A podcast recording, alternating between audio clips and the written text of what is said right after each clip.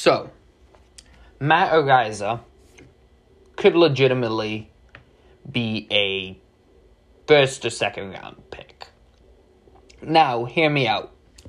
If you haven't been watching the combine, Matt Araiza did something really, really, really impressive. Um, he punts an 80 yard punt at the NFL combine and has it set literally on the goal line. Exactly. Um, this guy's been known to be a monster at punting throughout his time at SDSU. Um, but I, I don't know. I mean, he could legitimately be drafted first, second, maybe even third round. And I don't think people will be shocked by it. Because people are calling him Punt God and saying that he was the best punter in the college football like like completely. Um and I mean why wouldn't you draft a guy that's been so good for so long? I mean his college career has been full of record breaking and winning awards. He won four awards. He was a unanimous All American this season. He won the Ray Guy Award, Special Team Player of the Year Award, and First Team All M- MWC. He's a junior and he is going to be going into the NFL. He's 21, he's young. Um unlike kicking, punting is something where like it's not going to have it where you have a bad game and it could affect your whole season because of confidence issues, as we've seen with kickers like um, Mason Crosby as others. So I could legitimately see this being a great pick because you can see teams like the Packers absolutely get killed in the playoffs because of special teams, and then teams having punts in critical times go 25, 30 yards because the punter messes up. And I mean, a punter flipping the field like with a 70 yard punt even is going to be huge. And I mean, Matt Araiza in just warm ups at the combine, casually doing an 80 yard punt. I mean, that could be so game changing having a punt um being stopped at your 20 yard line. Or like say if you uh, go you um ha- uh, get a kick return, it ends at the 15 and you go to the 17. And it's like, okay, a normal say if you had an average punter kick it 50 yards. That's one thing. But if you have a guy like Matt Araiza punt it to the other side of the field and pretty much pin them in their own 10, I mean, why are you not going to get a guy who almost automatically can just flip the field almost every time? This guy is going to be really good, and I will not be shocked if it's a first if he's a first two day um, draft pick. And I hope the Packers draft him because Corey um, Bojorquez wasn't the best. J.K. Scott wasn't good. I mean, we need a punter to really hold down the fort. And I mean, if he's there at a fifth round pick, 100% that will be worth it. Even fourth round. And the crazy thing is, he's a 2000. He was born in 2000, which I just find crazy. He's 21 years old, um, and he does have the makings to be uh, the one of the better, if not one of the best punters for a long time. I mean, we could see like a Johnny, like a guy who's better than Johnny Hekker here, and I mean, I don't know what to say. I mean, it's going to be stupid if nobody drafts him. So We'll see if someone makes the wise decision and punts a punt, uh, yeah, drafts a punter. So, yeah. Um, according to the NFL.com, they have a prospect grade. He's a 6.09, which according to them is.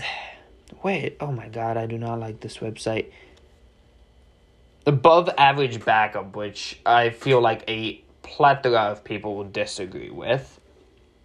Um, like the stats he did broad jump, vertical jump, 40 yard dash doesn't matter much. I mean, if you look at the um, overview, it says nicknamed Punt God. I mean, if you're called God in any like any area, it's good. So as I was saying, Nick, he was nicknamed Punt God, possesses elite power and field flipping ability that could make him the highest drafted punter since Taj uh, Sauer, Sauerbrun, who went 56th overall. So I mean that's pretty that that would be pretty impressive. Punts explode off his instep at low launch angle with tremendous velocity and force. He has less regard for hang time and coverage considerations than NFL special team coaches will, so he may be asked to dial back the long ball mentality. I mean, I would think that wouldn't matter if it literally hits the one yard line. Strength, elite field flipping talent with unmatched power. Had 18 punts of 60 yards in 2021, including two at 80 or more. Which I'm not sure people understand how crazy that is because if you're at the like 50 yard line, you can't. The longest you could punt is 50 yards. I'm not sure if it will count if it hits the end zone if that's 49, but um, 80 yard punts means the drive stalled in their own red zone. And you have to punt it all the way back. So that's insane. Incre- um, incredible net average of nearly 50 yards on open um, field punts, which is insane. Punting style creates strong forward bounce if it's not caught, which will mean that a punt can add 10 to 15 yards on. Uh, his hit 62 of 73 kickoffs for touchbacks over the course of the entire 2021 season, which I'm not really the biggest fan of because you'd want it to be returned if it's a average or below average returner just so you have a chance to get them like not past the 25 or maybe even get the ball back off a fumble. Um, former soccer player, yada yada, hustles down and cuts off return angles as talented tackler. I've seen a couple of highlights of him tackling, which will be good. Um, has a relative disregard for touchbacks and coverage considerations, yada yada. Speedy operations allow less time for gunners to get downfield. Again, if it's going to go to the one yard line, I'm not sure that's going to make a big difference. Needs better touch with nose drop technique for coffin corners. 31.3 of his pooch punts turn into touchbacks. Left footed punt uh, kicking makes field goal kicking less likely.